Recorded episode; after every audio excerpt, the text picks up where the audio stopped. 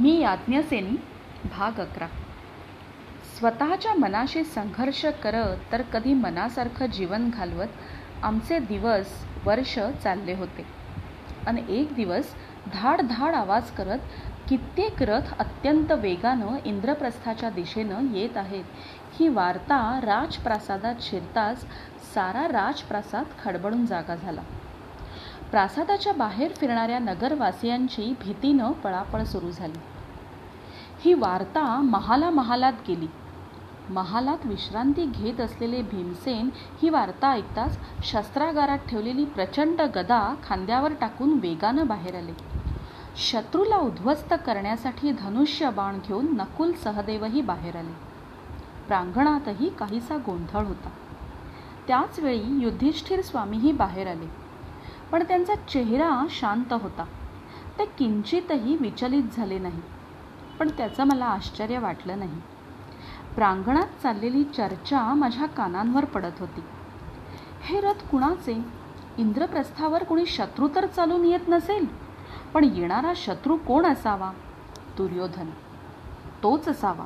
कारण कौरव सोडून पांडवांना कोणीही शत्रू नाही आणि तोच असेल तर या प्रांगणात घुसून इथं युद्धाला सुरुवात तर करणार नाही. लोकांनी व्यक्त केलेली शंका बरोबर असावी असं मलाही वाटू लागलं. युद्धाचा प्रसंग आलाच तर कौरवांचा पराभव करण्याचं सामर्थ्य फक्त पार्थांकडेच होतं. पण पतीपत्नीमधील एकांताचा भंग केल्यामुळे पार्थांनी वनवासाच्या दिशेनं प्रयाण केलं.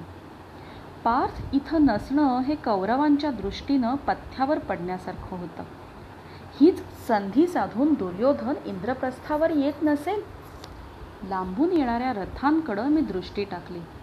वाटलं हे रथ दुर्योधनाचे नसावेत कारण रथांची संख्या पाच किंवा सहा असावी. इंद्रप्रस्थावर आक्रमण करण्यासाठी दुर्योधन आला असता तर बरोबर सैन्य घेऊन आला असता. मी महालाच्या पायदंडीवर येऊन उभी राहिले आणि त्याचवेळी सर्वांनी पार्थांचा केलेला जय जयकार ऐकला. तसं मनाला समाधान झालं. रथ पार्थांचा आहे आणि पार्थ रथात आहेत ही सुखद भावना मनाला समाधान देऊन गेली. पार्थ येत आहेत हे कळताच भीमसेनाच्या खांद्यावरची गदा खाली उतरली. नकुल सेह सहदेवांच्या हातातली शस्त्र परत पाठवली गेली आणि स्वागतासाठी ते पुढं गेले. स्वामीही पुढं गेले. पार्थांचा रथ संथ गतीनं प्रवेशद्वाराच्या मध्यावर आला आणि मनात विचार आला पार्थांचा एकच रथ असायला हवा. मग इतके रथ त्यांच्याबरोबर कसे?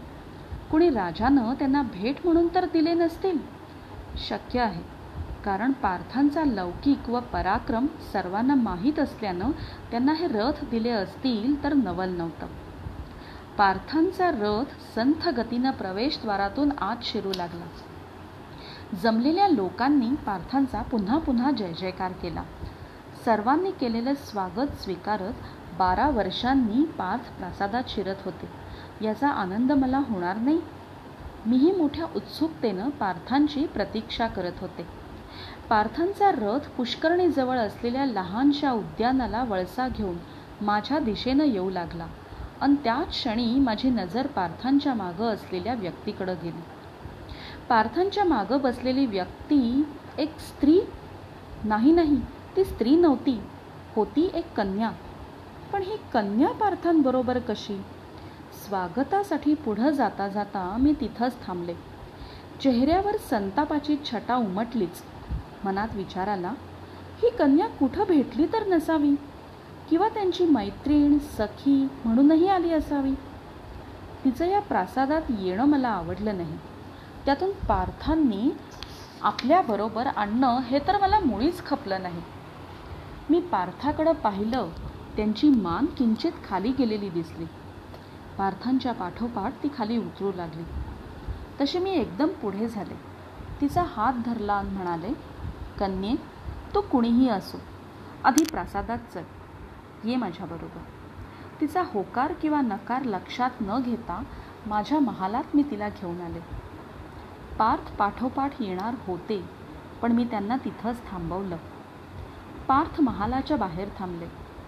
कन्येच्या हाताला धरून मी महालात आले. तिला एका उंची आसनावर बसवलं. ती काहीशी घाबरली होती. मी तिला म्हणाले कन्ये घाबरू नकोस. मी तुझ्यासारखीच एक स्त्री आहे. भीतीचं दडपण मनावर न घेता मी काही विचारलं तर तुझी माहिती मला सांगशील पण ती काहीच बोलली नाही. मी तिच्याकडं निरखून पाहिलं आणि काहीशी दचकले. स्वर्गातल्या अप्सरेचं सौंदर्य घेऊन आलेली कन्या पार्थांच्या बरोबर कशी? तिच्याकडं पाहता पाहता माझ्या लक्षात आलं. तिच्या डोळ्यातलं तेज विलक्षणच होतं की जे पुरुषी मनाला मोहात पाडणारं होतं. काळ्या कुळकुळीत लांब सडक केसांच्या देखण्या सौंदर्यानं तर मी स्तिमित झाले होते. वाटलं इतकी सुंदर स्त्री पार्थांच्या मनात भरली म्हणून ते तिला घेऊन आले असावेत. मी तिला पुन्हा विचारलं कन्ये तू पार्थांची सखी मैत्रीण अशी कुणी आहेस का? तिनं मानेनच नकार दिला. मग मात्र मी चिडले पण तसं मी दर्शवलं नाही. मी विचारलं तू कोणत्या देशाची राजकन्या आहेस का? होय तिनं उत्तर दिलं. कोणत्या देशाची? द्वारकेची. ती बोलून गेली. मला आश्चर्याचा धक्का बसला. हे बघ द्वारकेचे राजे भगवान श्रीकृष्ण आहेत. होय मी त्यांची बहीण आहे. म्हणजे सुभद्रा? मी आश्चर्याने उद्गारले. सुभद्रा ज्या अर्थी तू पार्थांच्या बरोबर आलीस त्या अर्थी तुझा आणि पार्थांचा विवाह? होय देवी आमचा विवाह झाला आहे आणि श्रीकृष्णानेच आमचा विवाह लावून दिला आहे. हे ऐकताच मी आसनावरून ताडकन उठले. मनात संतापानं जागा घेतली. का नाही संताप येणार. वनवासाच्या निमित्तानं संचार करीत असताना पार्थांनी सुभद्रेशी विवाह करून प्रासादात यावं याचा धक्का बसणार नाही. वनवासाची बारा वर्ष पूर्ण होताच पार्थ इंद्रप्रस्थाकडं धाव घेतील याच उत्साहानं मी त्यांची प्रतीक्षा करीत होते. त्या प्रतीक्षेत आतुरता होती उत्सुकता होती. आमच्या एकांताचा भंग झाल्यामुळं त्यांना वनवास भोगावा लागला. याचं सर्वात अधिक दुःख मला झालं होतं. पण दुःखासह मनातले सारे विचार बाजूला सारून मी घाईघाईनं महालाच्या दाराकडं गेले आणि मी दार उघडलं. समोर पार्थ उभे होते. हसून मी त्यांचं स्वागत केलं.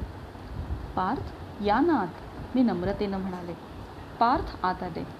त्यांना सुभद्रेच्या शेजारी बसवून मी म्हणाले पार्थ सुभद्रा दिसायला खूप सुंदर आहे.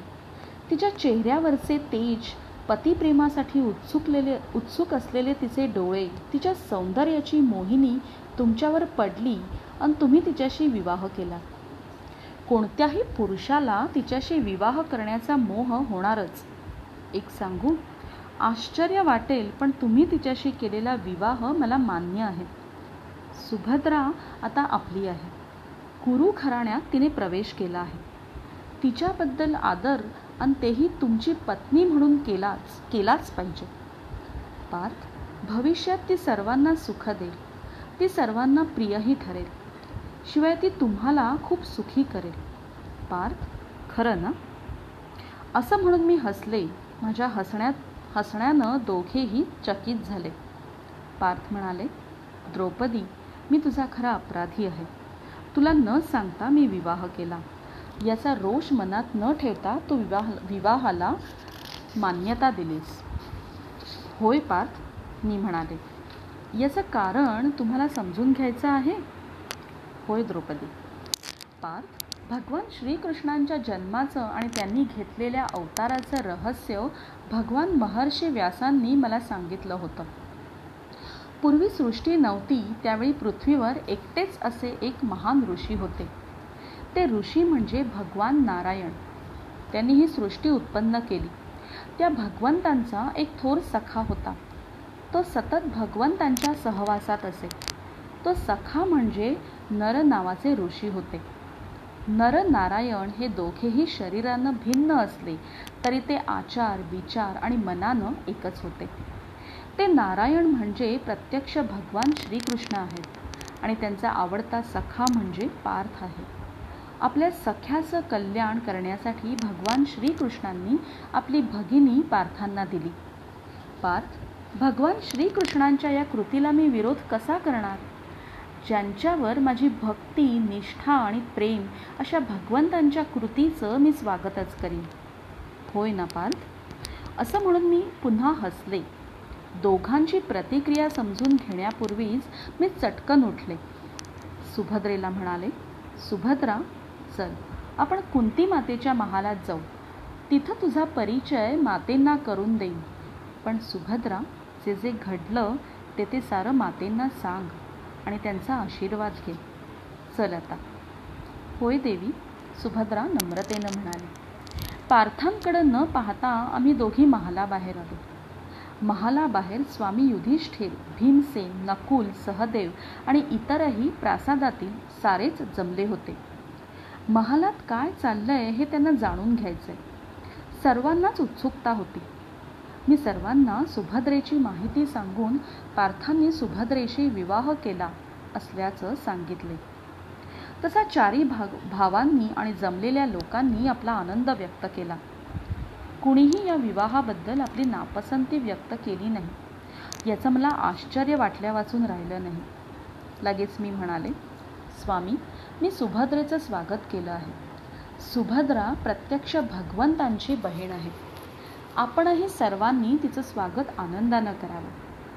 पार्थांचा सुभद्रेशी विवाह झाल्यामुळं कुरु घराण्याशी भगवंतांचा संबंध प्रस्थापित झाला ही केवढी भाग्याची गोष्ट आहे. मी सुभद्रेला मातेच्या महालाकडं घेऊन जाते. सुभद्रेनं सर्वांना अभिवादन केलं. मग मी चटकन वळले. सुभद्रेला घेऊन मी कुंती मातेच्या महालात गेले.